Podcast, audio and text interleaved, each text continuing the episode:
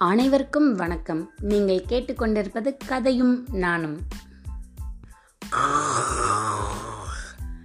காட்டுக்குள்ள புலி ஒன்று மான வேட்டையாட வந்துச்சான் ஆ, அப்படின்னு அதை கடிச்சு கடிச்சு சாப்பிட்டுட்டு இருக்கும்போது எக்கு தப்பா ஒரு பெரிய எலும்பு போய் புலியோட வாயில மாட்டிக்கிச்சு. புலி எவ்வளவு முயற்சி பண்ணியும் அந்த எலும்பு புலி வாயிலிருந்து வரவே இல்லை. அதுவும் எதுலையாவது இடிச்சு பார்க்குது வாயை அசைச்சு அசைச்சு பார்க்குது எலும்பு ரெண்டு ஆணு திறந்தபடி ரெண்டு வாய்க்கு நடுவில் மாட்டிக்கிச்சு. ரெண்டு மூணு நாள் ஆயிடுச்சு புலியோட வாய்க்குள்ள சிக்கின எலும்பு வெளியிலேயே வரல. சாப்பிடாமே இருந்தா புலி எப்படி உயிர் வாழும்? புலி ரொம்ப ஒல்லி ஆயிடுச்சு.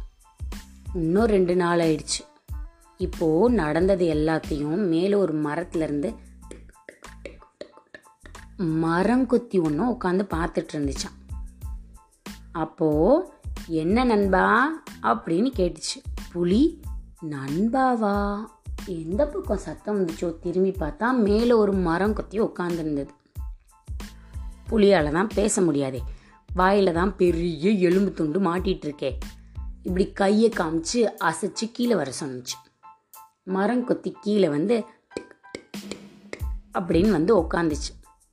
வாய்க்குள்ளே சிக்கிட்டு இருக்க எலும்பை நான் எடுத்து விடுறேன். ஆனால் நீ வேட்டையாடுற மிருகத்தில் எனக்கு ஒரு சின்ன பங்கு தினம் கொடுக்கணும் அப்படின்னு சொன்னுச்சு மரங்கொத்தி இப்போ புலிக்கு உள்ளே இருக்க எலும்பு எடுத்தால் போதுமே? சரின்னு தலையாட்டிடுச்சு. மரங்கொத்தி வாய்க்குள்ளே குட்டியாக இருக்கிறதுனால உள்ளே போய் எலும்ப வாயில் ஆ, அப்படி கொத்து கொத்துன்னு கொத்தி எடுத்த மாத்திரத்தில் உயின்னு போய் வேற ஒரு மரத்தில் உட்காந்துருச்சு வாய்க்குள்ளே மாட்டி இருந்தா புளிக்கு இறையா இருக்கும்ல அதனால சொங்கன்னு பறந்து போய் உட்காந்துருச்சு மேலே உட்காந்ததுக்கப்புறமா புலி ரொம்ப நன்றி அப்படின்னு சொல்லிட்டு அதுதான் ஏகப்பட்ட பசியில் இருக்கே அடுத்த வேட்டைக்கு கிளம்பிடுச்சு. நல்ல பெரிய மாடு. அவ்வளோ பெரிய மாடை வேட்டையாடி இருக்கிற பசியில் கண்ணு முன்னு தெரியாமல் சொல்லி சாப்பிட்டுட்டு இருக்கு சாப்பிட ஆரம்பிக்கும்போது மரம் கொத்தி பார்த்துட்டே தான் இருந்துச்சு. சரி புளி பசியில் இருக்கு சாப்பிடுது. கொஞ்சம் நேரம் கழித்து நம்மளோட பங்கு கொடுக்கும்னு நினச்சிட்டு இருந்துச்சு. கிட்டத்தட்ட சாப்பிட்டே முடிக்க போது இந்த புலி மரங்கொத்தியோட பங்கை கொடுக்கவே இல்லை.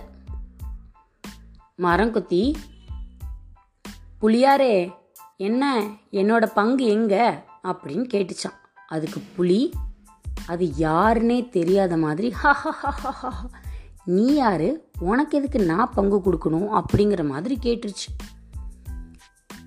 அதுக்கு மரம் கொத்தி பத்தியா? உன் வாய்க்குள்ள இருந்த பெரிய எலும்பு எடுக்கிற வரைக்கும் நீ பொறுமையாக இருந்துட்டு இப்போ நான் யாருன்னே தெரியாத மாதிரி பண்ணுற இது ஒரு பெரிய மிருகத்துக்கு அழகே கிடையாது. இப்படி நீ செய்கிறது ரொம்ப தப்பு அப்படின்னு சொன்னிச்சான். ஆனாலும் அந்த புலி இந்த மரம் கொத்தி நம்மளை என்ன பண்ணிடும் அப்படின்னு சொல்லி பங்கே கொடுக்காம முழு மாட்டையும் சாப்பிட்டுட்டு அப்படியே அப்போ விட்டுட்டு எக்கச்சக்க பசியில் புலிக்கு. கொரட்டை விட்டு தூங்க ஆரம்பிச்சிருச்சு. அப்படி. இது வரைக்கும் பொறுமையாகவே மேலே மரத்தில் உட்காந்து காத்துட்டு இருந்த மரம் கொத்தி வேகமாக பறந்து வந்து புலியோட ஒரு கண்ணை நல்ல நறுக்குன்னு உள்ள வரைக்கும் மரங்கொத்தியோட அழகு போகிற மாதிரி குத்திடுச்சு. வலி தாங்க முடியாமல் புலி ஆ அப்படி கத்தி கதறி கொஞ்ச நேரம் கழிச்சு ஏன் இப்படி பண்ண? அப்படின்னு கேட்டுச்சான் மரம் கொத்திக்கிட்ட.